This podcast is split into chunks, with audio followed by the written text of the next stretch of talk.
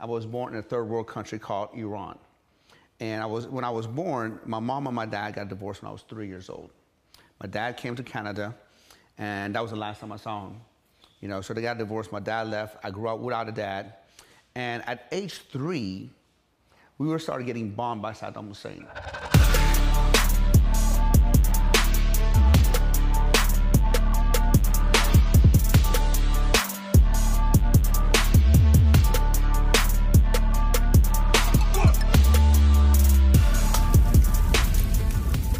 Welcome back to another episode of The Burn. And I got to tell you what, I am fired up because if you put me in the right environment, you're going to see my energy go to a whole new level. And I'm here with my buddy, Dr. Sam Bakhtiar. And I'll tell you what, let me tell you where we are. We are in his garage. This is the nicest garage I have ever seen in my entire life. And this is just a couple of the cars. We got more cars outside, but it is so clean I could eat off the floor in this place. And the reason why I'm being so specific about it is for a very important reason. Because you know about our show, you know about the burn. The burn is not all the stuff about the stories and the glitz and the glamour and all this. It's the pain that individuals have gone through to be where they are. It's that burn that lights their purpose and their why on fire. And Sam and I connected, buddies over Instagram.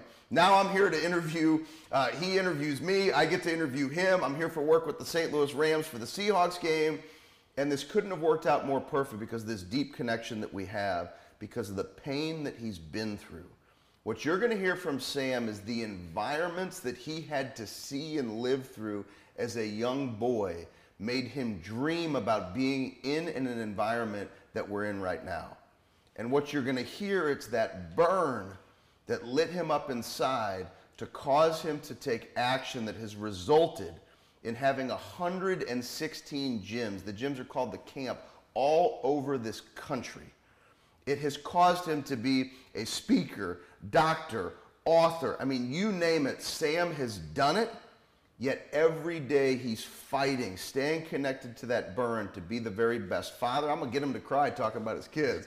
be the best father and yeah. husband he can be. He's fighting to get better every single day. Sam, thank you so much for allowing me to shift the cameras on you because uh, I, I know you prefer interviewing people rather yeah, than yeah. talking about yourself. Yeah. But I want you to take us deep and help us understand that burn and your story and, and what you've had to fight through to achieve the way you have. Well, brother, first of all, you know, I appreciate you, you know, giving me the opportunity to, to talk about this, you know, um, and I will get, you know, you know, um, I might cry, but so I wasn't born in the most, in, in America. I was born in a third world country called Iran. And I was, when I was born, my mom and my dad got divorced when I was three years old. My dad came to Canada, and that was the last time I saw him. You know, so they got divorced. My dad left. I grew up without a dad. And at age three, we were started getting bombed by Saddam Hussein. Saddam Hussein attacked our country. I remember I was in school one day. Next thing you know, we hear and a bomb drop. And everybody was like, oh my God, we're under war, we're under war. Sirens went off. And from then on, every night, every single night. We had a total blackout in the, in the, in, in the city. You know, we heard planes, you know, flying above us. We saw anti-air missiles going up. It looked like it was fireworks, but it wasn't. It was war. And it was boom, boom, boom. We would go run down the stairs and, you know, and, and, and try to bunker up.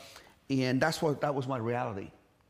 And at age 12, they were recruiting people, they were recruiting all the boys to go to the military to fight the war you know, even at, at 12 years old. And my mom was like, well, I don't want my only son to, um, to go to war and die, you know, and I, I need to get, that, get, out, get out of here.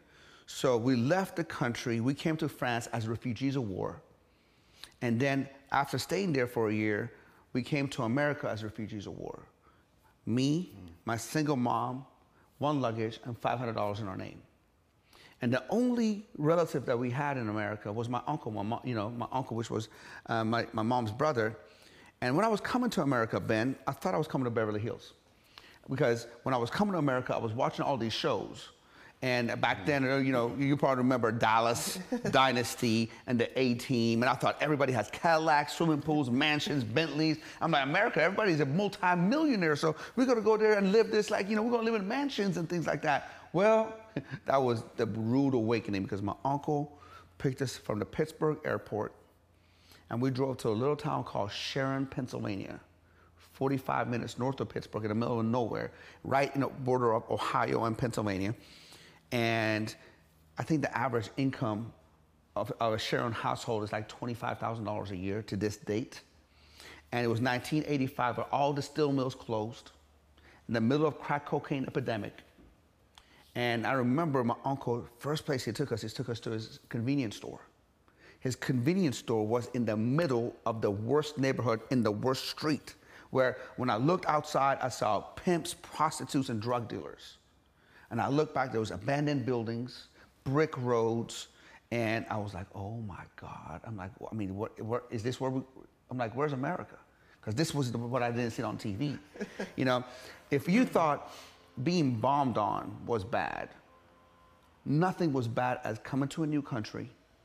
You don't know anyone, you know, and you don't speak the language, and you're in a homogeneous town where I'm the only minority that town has ever seen. When I went to school, there was black people, there was white people, and there was Sam.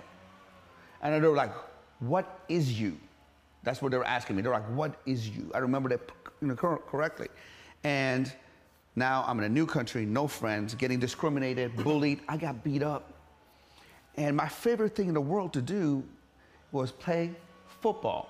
Not your football, the world's football, right?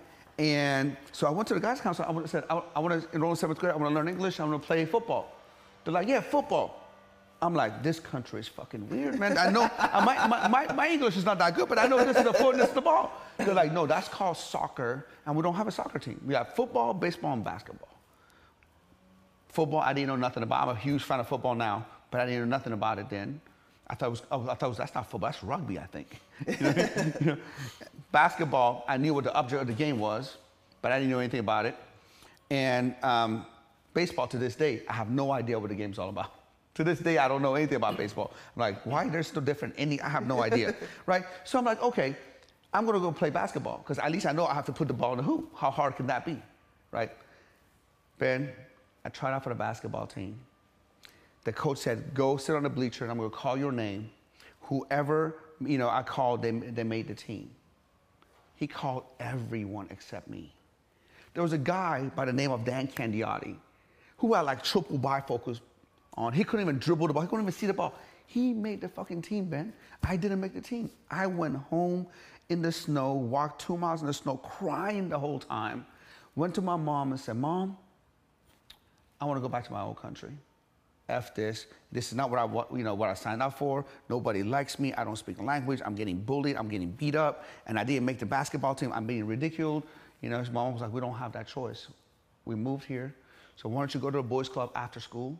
You know, walk to the boys' club from 2:30 to to 5 o'clock. You know, play basketball. I come pick you up after work. You go home, do your homework, get better, and try out next year. So that was the plan. So when I went there one day, I saw these guys. They're all walking like this. And I'm like, well, I want to look like that. You know, they, they look like, you know, you know, Rocky and Sylvester Stallone and, and Arnold. So that's when I fell in love with weightlifting. And that's when I started, you know, you know, you know, being obsessed about human anatomy, physiology, biomechanics, and nutrition. Every time I got a little allowance, I went to GNC first Tuesday of the month. You know, buy the latest amino acid, latest you know protein. I will do. I will literally do a set of curls. I will pop an amino acid pill. I will look flex in the mirror, like, what happened? What happened? Did something happen? Did something happen? And um, and that's when I knew what I want to do in my life. Let, so let me actually. Let me, yeah. So here's what's interesting, because many people they see what they want they verbalize that's what they want, but they choose to do nothing. If everybody pays attention to what you just said, you said, I saw an example of what I wanted to be, mm-hmm. and then you immediately took action. Yep. When we put this in the context of the burn, the pain, the fight, not getting chosen for the basketball team, bombs being dropped on you, going to Sharon, Pennsylvania, which is not what you thought America was going to be. Hey, I'm going to say on the record, I got whooped by a girl. Get, getting beat up by a girl. I got, I got, I got whooped by a girl, and, and, and we're, we're, friends now. But I remember when I first up, you know, I was a little dude. You know what I mean? There was a big old girl, man, and she said something to me. I said something to her, and I remember next thing you know, I was on the fucking floor, bro. you know what I mean? So, so th- those experiences too, that helped you shape. Okay, if that's the way those guys are, I'm going to figure out what the work is, and I'm going to have that. Yeah. And here, when we were doing your show, you said 31 years you've been waking up, putting in your work in, in, in the gym, right? Now, doctorate doing this type of work, 116 gyms, the 1% nutrition brand, all of these things, all because you made a choice to say, that's what I want, and then you went and did something about it. But something tells me you shifted your perspective to say, nothing's gonna keep me from having that. So take us there. So, you know, obviously, like in a Persian culture, you know, nobody in my family worked out. Nobody was an athlete. Nobody was an entrepreneur. My mom said, growing up, you can only be three things in life if you want to be successful. Because if you're not a doctor, lawyer, engineer, then you're just a fucking bum, basically. So my mom walked away and said, I prefer you become a doctor. And so the whole time, I'm like, okay, my mom wants me to be a doctor, but I don't want to do surgery. I don't want to see blood. I don't want to drill somebody's teeth. That's not me. So I remember by, by the grace of God, I got hit by a drunk driver. One time, I was late at night, I got hit by a drunk driver. My car was totaled. Thank God I was safe. The, guy, the, the guy's uh, blood alcohol level was 0.41, the highest in the state of Pennsylvania ever seen. The guy hit me, got out of the car, goes, Who hit you? I'm like, You hit me. What do you think? like, like, the guy couldn't even walk. So, so that, you know, they told me if I want to get healed up, I was all banged up, go see a chiropractor. So I didn't know what chiropractor was. So I went to the chiropractic office. And I saw, was like, they was like, Dr. Machuga. I'm like, Dr. Machuga. I said, Dr. Machuga, you're a doctor? Yes. What do you do? He goes, well, I align people's spine. I work on muscles and bones and stuff. Well, that's what I'm into. So hmm. then that's when I knew I'm going to become a chiropractor so I can tell my mom that I become a doctor. But I chose that path because chiropractic has to do with muscles, bones, and all that. Not that I want to do it, but I want to learn all about it. You know, and my mom was totally against me bodybuilding. My mom, my family, everybody. You know, they're like, who, why would you want to put your body through that kind of stress? Why do you not want to eat our food? Why are you carrying around, you know, you know, chicken breast and, and broccoli? Why would you want to do that to yourself? You know, you know, this is this was the craziest. You know, bodybuilders, we have to shave our body. Yeah. The first time I shaved my body, my mom cried. She's like, "What is you? Are you a girl? What's going on?" Like, like it was, it was like it was like a huge, huge, huge deal. But you know what? I want to become a bodybuilder. I want to become a transformation expert. And you know what? God has made me one stubborn son of a bitch. And if I want to do something, I always say, I'm willing to do whatever it takes. If I need to get up at one o'clock, I will get up at one o'clock. If I need to get up at three o'clock, if I don't need to get sleep, I'm just a guy who says, you know what? I don't care. I'm going to do whatever it takes. Because I believe wholeheartedly that any one of us can do whatever we want as long as we're willing to pay the price to get there. What you saw with your two eyes as a child, what you saw with your two eyes as an adult, right? The choice is to put in the consistent work over decades. I want you to take us now. I, I want to finish here because it's so important, and I saw you get emotional with it. How has your fight of your life prepared you to be a great dad? Well, brother, um, growing up, I didn't know I had a chip on my shoulder until when I grew up later, because I just grew up without a dad. And I remember, like, I wasn't privileged as the other kids. I wanted a bike, but my mom was a single mom. We are living in welfare. We had, you know, low-income housing. I couldn't afford that. And for me, I always wanted that father figure in my life to be able to teach me. To this day, I don't even know how to put a. You see one? Of, you, you see those things right there? I can't even put a painting on the wall without it being crooked. I got to call somebody because never had a male figure say, "Hey, here's how you put the nail in the wall," you know. And I told myself, man, you know, once if God ever blesses me with children, I want to become the best dad that I can possibly be with them. Not just give them things, but be able to be there teach them, and guide them.